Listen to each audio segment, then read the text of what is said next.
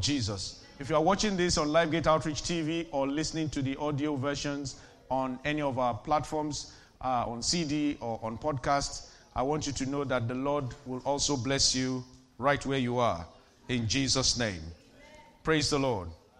For about four weeks, this is the fourth Sunday, we started a series on Romans chapter 8, verse 29.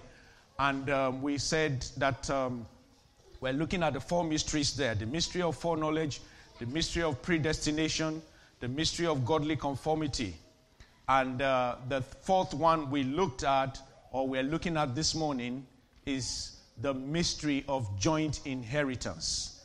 I believe we have a banner for it.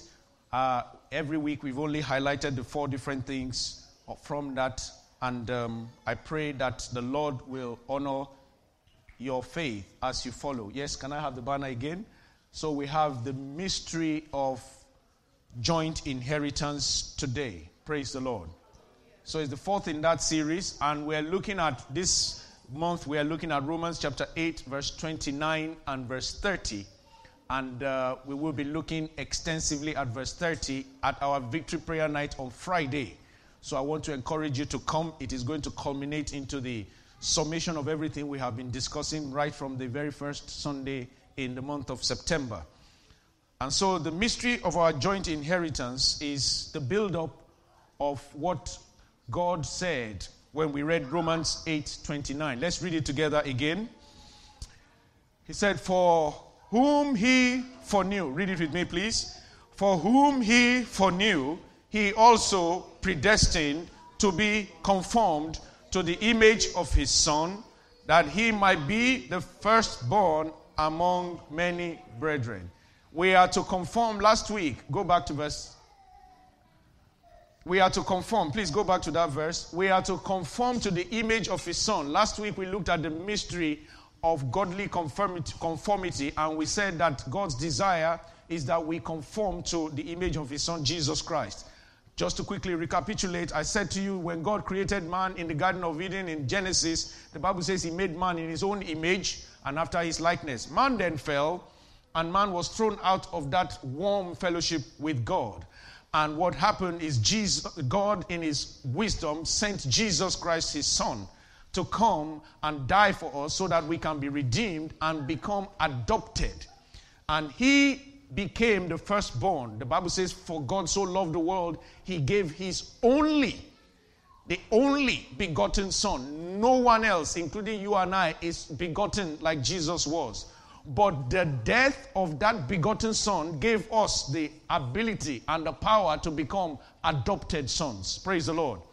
And if you understand the principle of adoption, you know very well that adoption gives equal access and equal rights to every son and every child in a household.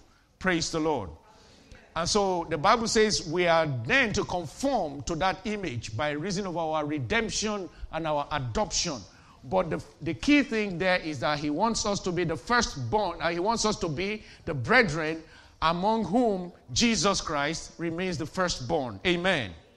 So, the mystery of our joint inheritance with Jesus Christ is what I want to try to take you through in the next few minutes. This is a deep mystery, like the whole verse is, but I want to believe God that the few things I'll be able to touch on this morning will help you to understand who you are as a child of God and a, as a son of God.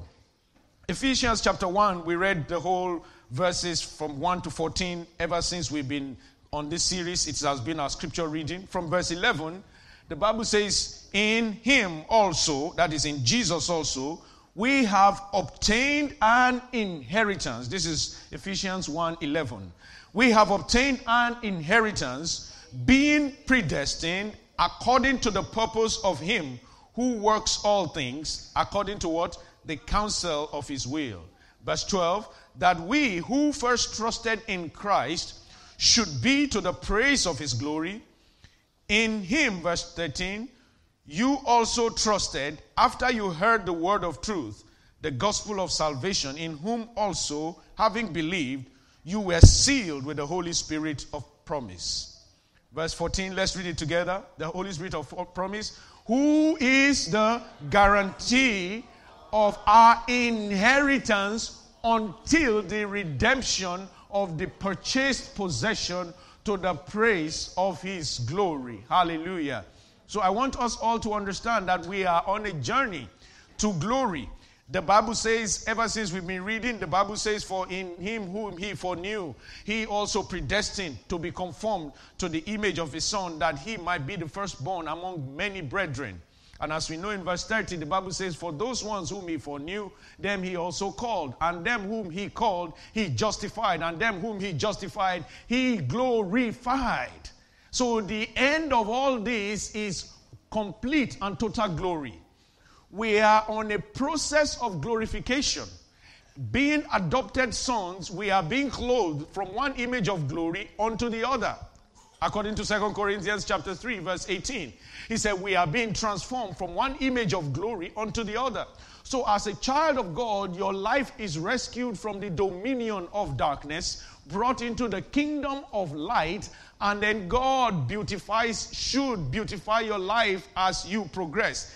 And then the ultimate goal of God is so that you make all the inheritance or have access to all the inheritance that is in Jesus Christ. Let's read Romans chapter 8, verse 14. The Bible says, read it with me very quickly.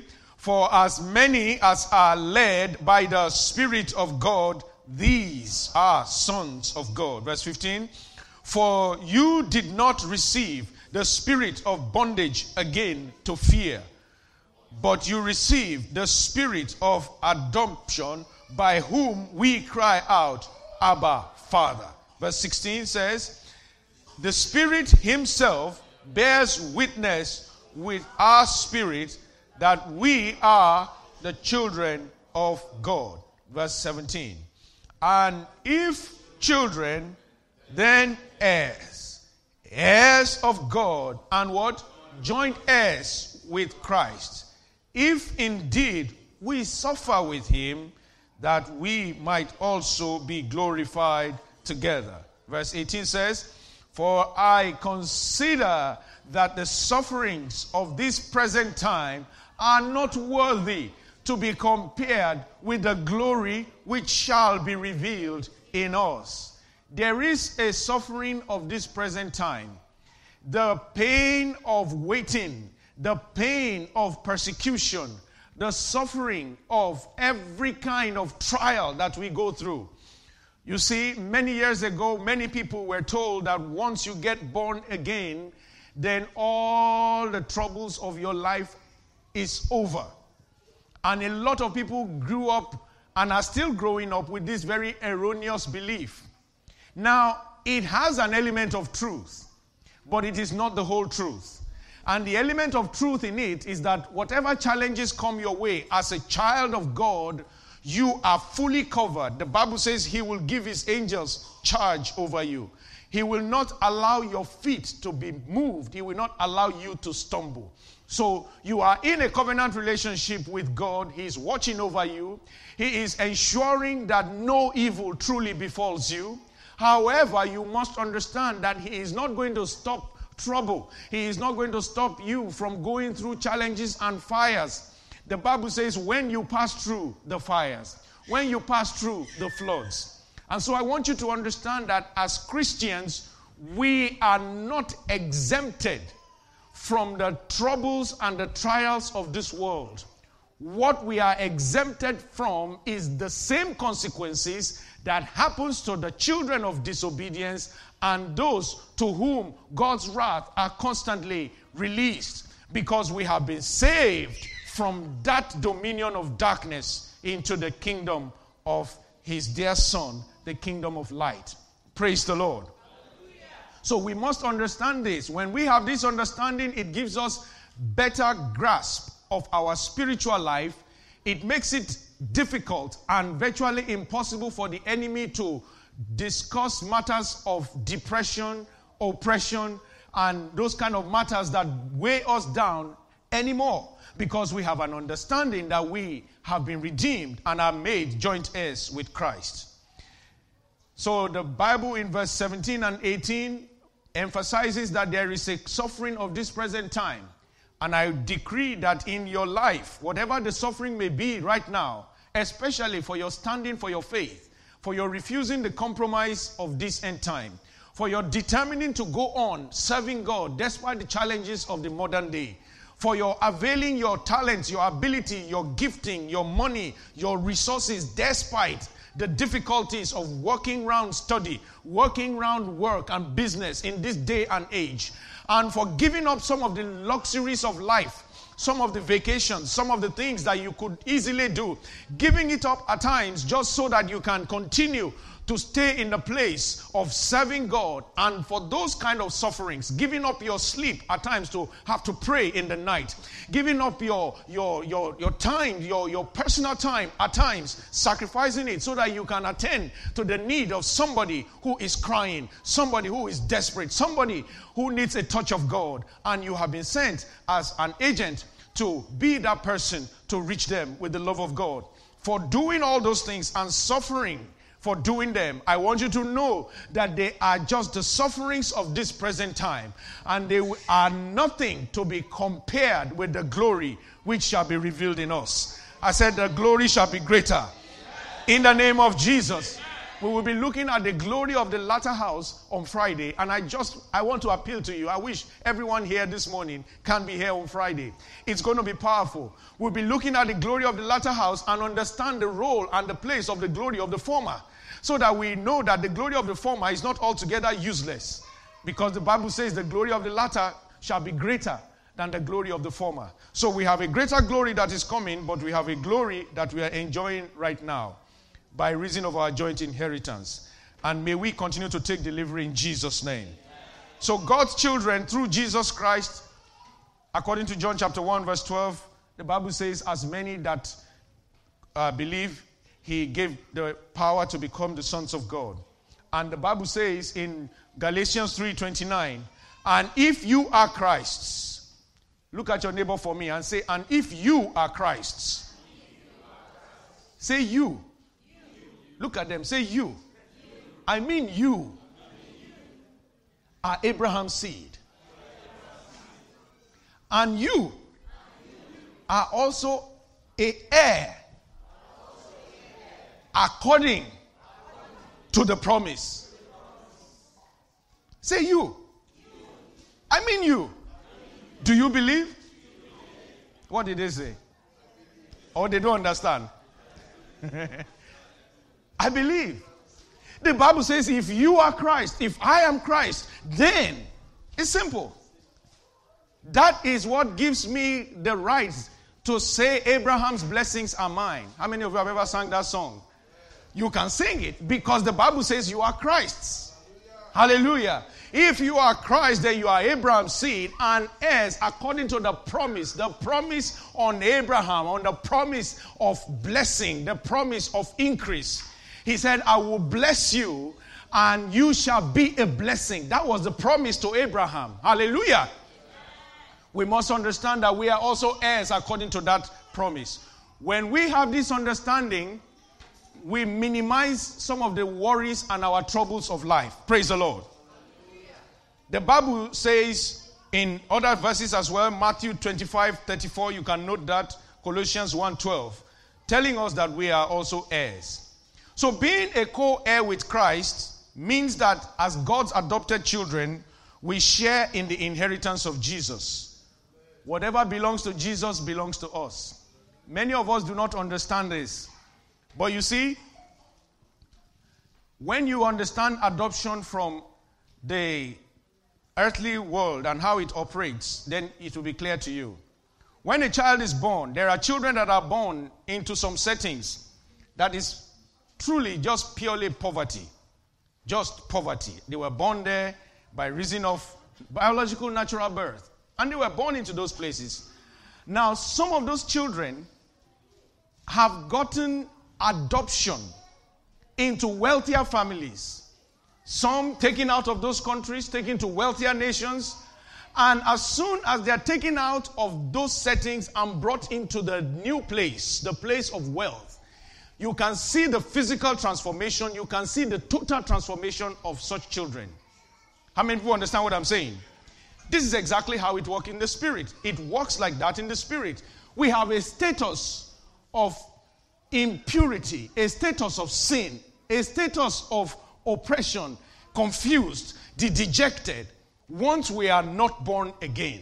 But the Bible says the moment we give our lives to Jesus Christ, we become joint heirs with him, and then we become Christ. And then the promise that is unto Abraham, the promise of the blessing, now comes on every one of us. The same way, that promise is resident in Jesus Christ in the New Testament. The Bible says that God gave him as an inheritance, and he gave him the glory. So, the first thing that Jesus gives to us, I'll just give you three things that summarizes what we enjoy as this inheritance. The first thing is that he gives us his glory. Somebody say his glory. When we talk about the glory of God, Jesus prayed in John chapter 17, verse 22. Let's look at it. He said, And uh, let's read together. And the glory which you gave me, I have what? Given them, that they may be one, just as we are one. He was praying for the disciples. He said, Lord, Father, the glory that you gave me, I have given them. He did not say, I will give them. So there is a glory that you and I are enjoying right now on our way to the eternal glory that we will enjoy forevermore.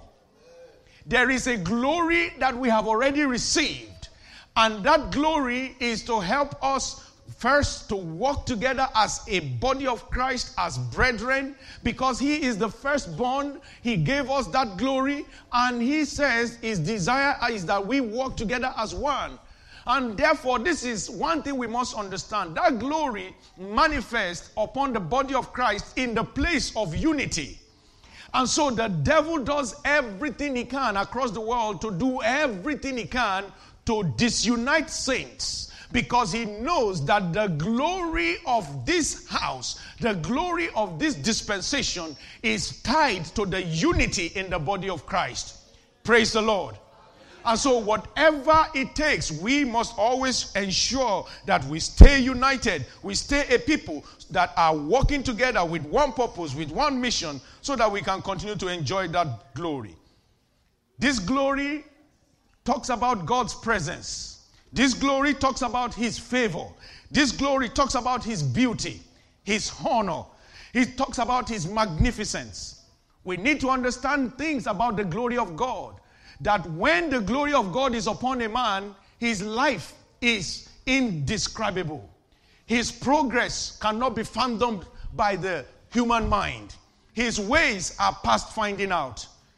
That is why I always quote to you what Nicodemus said to Jesus very powerfully. He said, I see that you are doing some things, but no one can do these things except God be with him. That is the glory. The glory makes you do what, it, what, is, it, what is seemingly impossible by the human mind. I rest my case with you by all sense of humility and by God's grace that I enjoy that glory. I understand that many things I do and have been privileged to do for well over two decades now, I cannot explain. I cannot in any way rationalize how certain things work together for good for me. And I understand that this is not a personal thing, it is what is meant to be part and parcel of the life of a believer. Praise the Lord. And so I decree today that whatever is stealing God's glory from your life or covering your glory, my God will cause you to be delivered from it today in the name of Jesus. The Bible says, You are the light of the world. You are the hope of the world. You are the city set on a hill that cannot be hid. He said, No man lights a candle and then puts it under a bushel. The devil always tries to cover the glory of the saints. He always tries to make your testimony a mockery. Always tries to make your, your life a life that does not have something to show forth. But I want you to know every time the Bible says they appear from strength to strength, every one of them as they appear in Zion. They go from strength to strength. I decree that you will be moving from strength to strength. I say you will be moving from glory to glory. In the name of Jesus. So, the first thing that he shares with us is his glory. When we have that glory, our life is honorable. When we have that glory, our life is beautiful. I have never seen an ugly saint. Every believer that I have met Every one person I've met is so beautiful, and I mean physically beautiful. Because no matter how you are created and fashioned out, when that glory comes on you, you become another man. Hallelujah. And I mean what I say. It transforms you from the inside to the outside. You need to see a person rescued from darkness and coming into this light in sincerity. After one month, two months, you look at them and you see them again and you wonder, you say, is it the same person? They are changed because that glory takes away everything that is dross from your life. I say it will continue to remove every filthiness in the name of Jesus. So Christ gives us his glory. Then secondly, he gives us his riches. Second Corinthians chapter 8 verse 9. Let's read that together. For you know, you have it? For you know the grace of our Lord Jesus Christ that though he was rich, yet for your sakes he became poor, that you, through his poverty, might become rich. The word rich there means wealth, it means divine wealth. And I've told you, those of you that are here and have heard this many times, that wealth in the kingdom of God is not just about money. Money is part of it.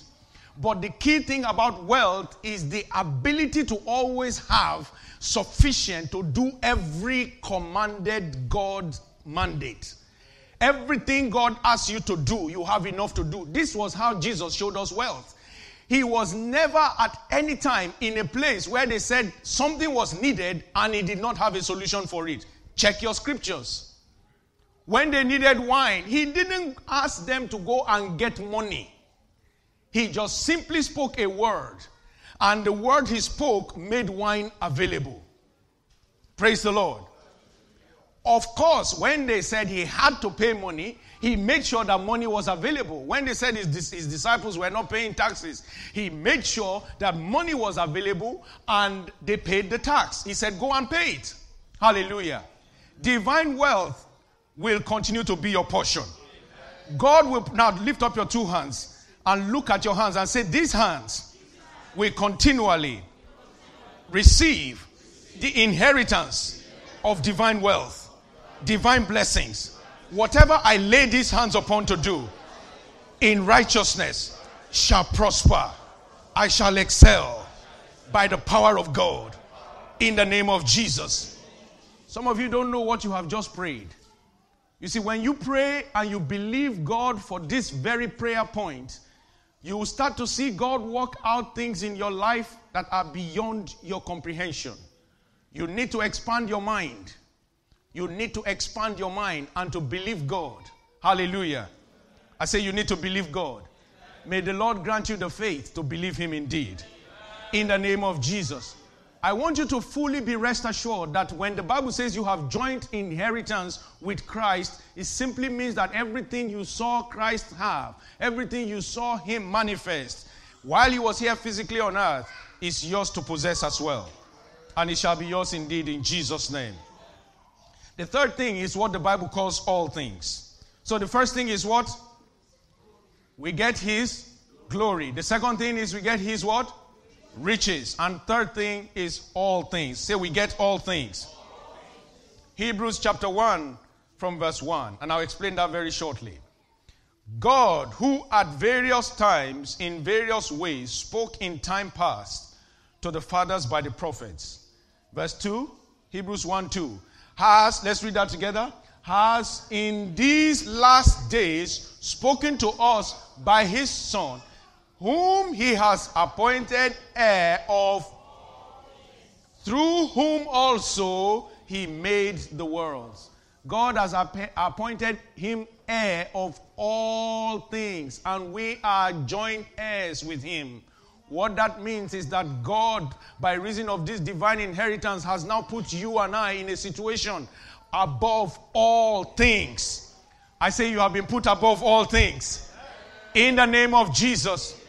Friends, I want you to understand something about God.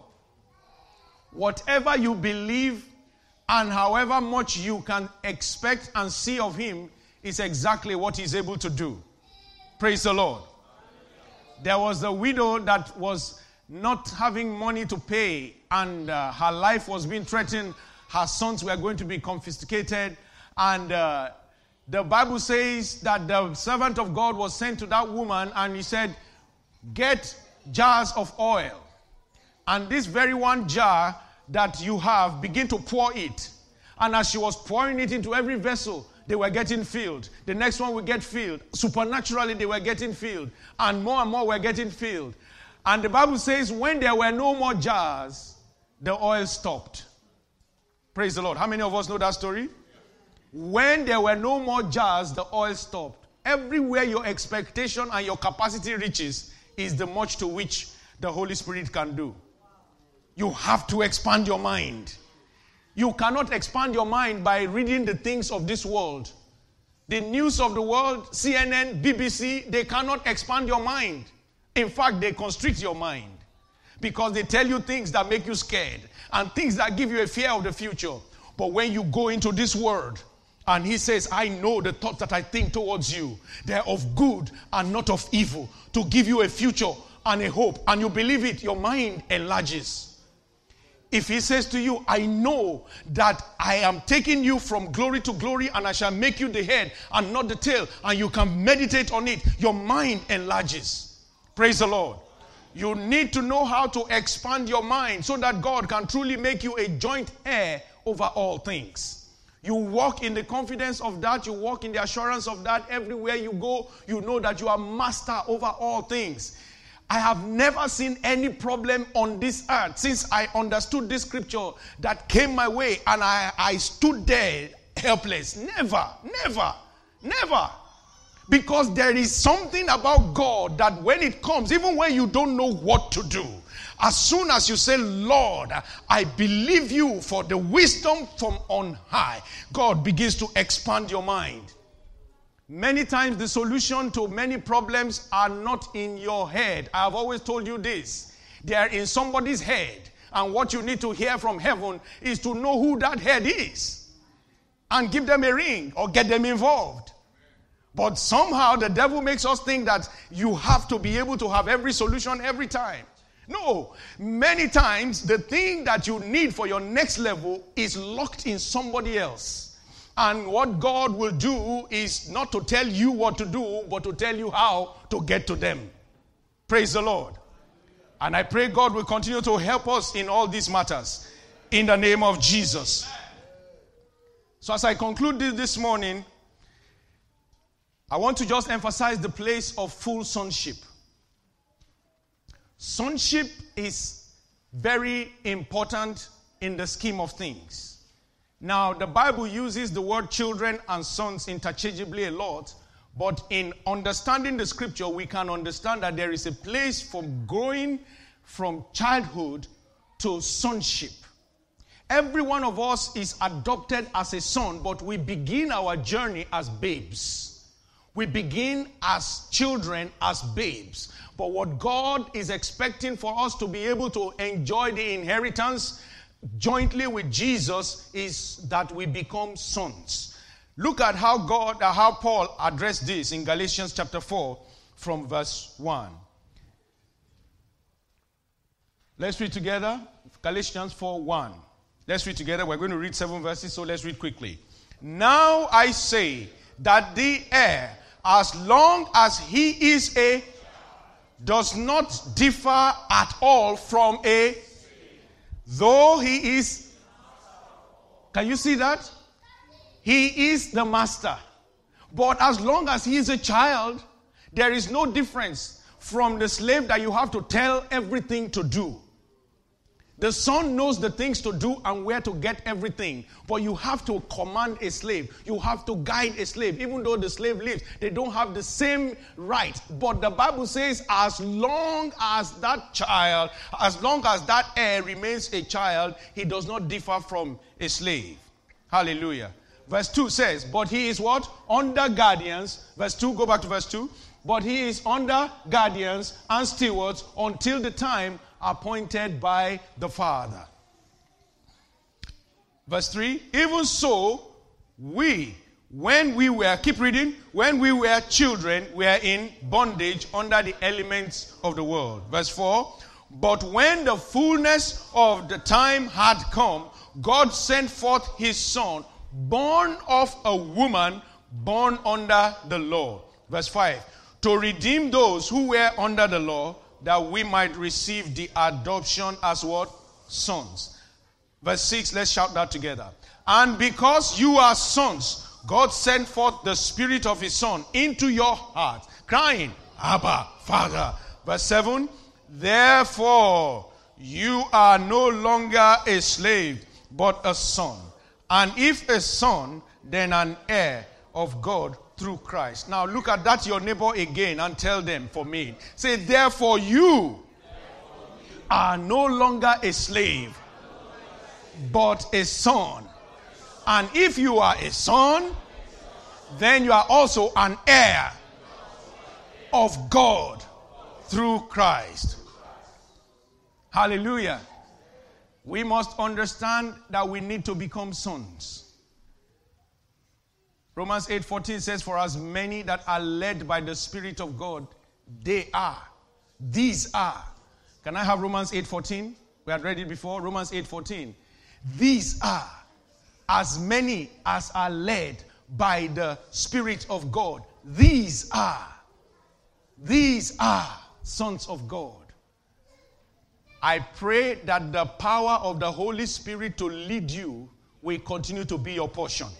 Not only will it be available to you, I pray that you will allow the Spirit of God to keep leading you. In the name of Jesus. The Bible says these are the sons of God. That is where the qualification comes.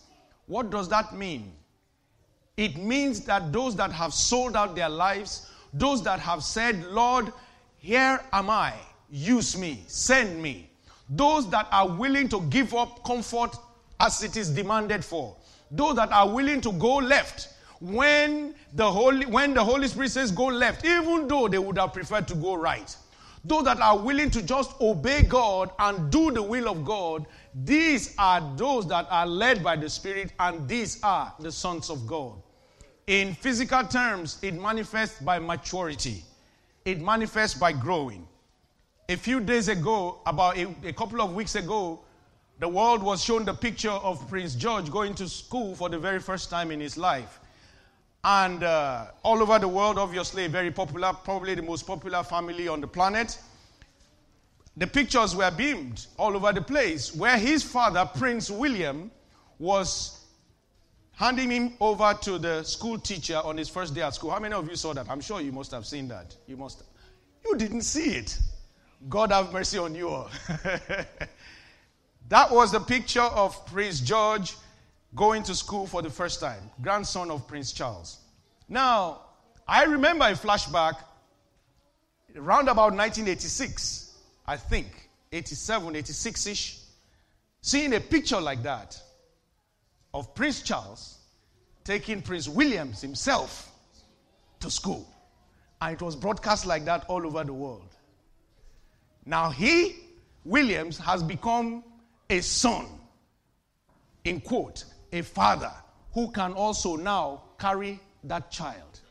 Now, if he remained in the mentality of the picture of 1986, would he be able to perform that duty of taking or even having a son in the first instance? It would have been impossible. So, sonship comes with maturity and it comes at a place of responsibility. Prince William, today, I think he's the FA president, chairman. Is he? He's the one? Yeah, he's the FA president today, and he has many other roles that he performs. Now, because he's a son, because he has matured, if he stayed in the place of immaturity, there is no way he can enjoy those things. Now, everything that he enjoys is also Prince George's right. But today, you can't give Prince George the car to any of the Rolls Royces. Can you? If you do it, they will arrest you, whoever you are. Because Prince George is still a child. That is how it is in the spirit. Everything that we have access to as joint inheritance with Christ is there for us. But we must understand, we must stay in the place of understanding the Word of God, manifesting the Word of God, using the Word of God, growing by the Word of God. The Bible says that those who have exercised their senses, those who have exercised the things of the faith. That is maturity. And they are the ones that enjoy this inheritance we talk about. May the Lord bring you and I to the place of enjoying this divine inheritance. In the name of Jesus. It starts with giving your life to Jesus Christ. There is no one in this kingdom that can be an inheritor of anything in this kingdom without accepting Jesus Christ as their Lord and Savior. And so the journey starts there. But when you come, He gives you the right to become a child of God. But as we grow in our adoption, we begin to manifest the inheritance. I want you to take time to be here also on Wednesday as we will be looking into these matters some more. Everything the prodigal son had in the house before he left home was already his. But out of greed and immaturity, he went out and squandered it all. That was why when he came back, the father accepted him, but at the same time, he had wasted time and almost lost his life doing it. There is no point going away from what God has given to you. That is why when the elder brother was complaining, he said, You have no problem. All that I have is what? Is yours. All that God has is yours. Everything He has put in Christ is yours. Whatever you and I are not enjoying today is simply because we lack the knowledge and we lack the maturity. But today, God is making open every channel that will help us to enjoy it all. In the name of Jesus. I want you to stand to your feet with me and just trust God that as we pray this prayer, if you are here, you have never given your life to Jesus.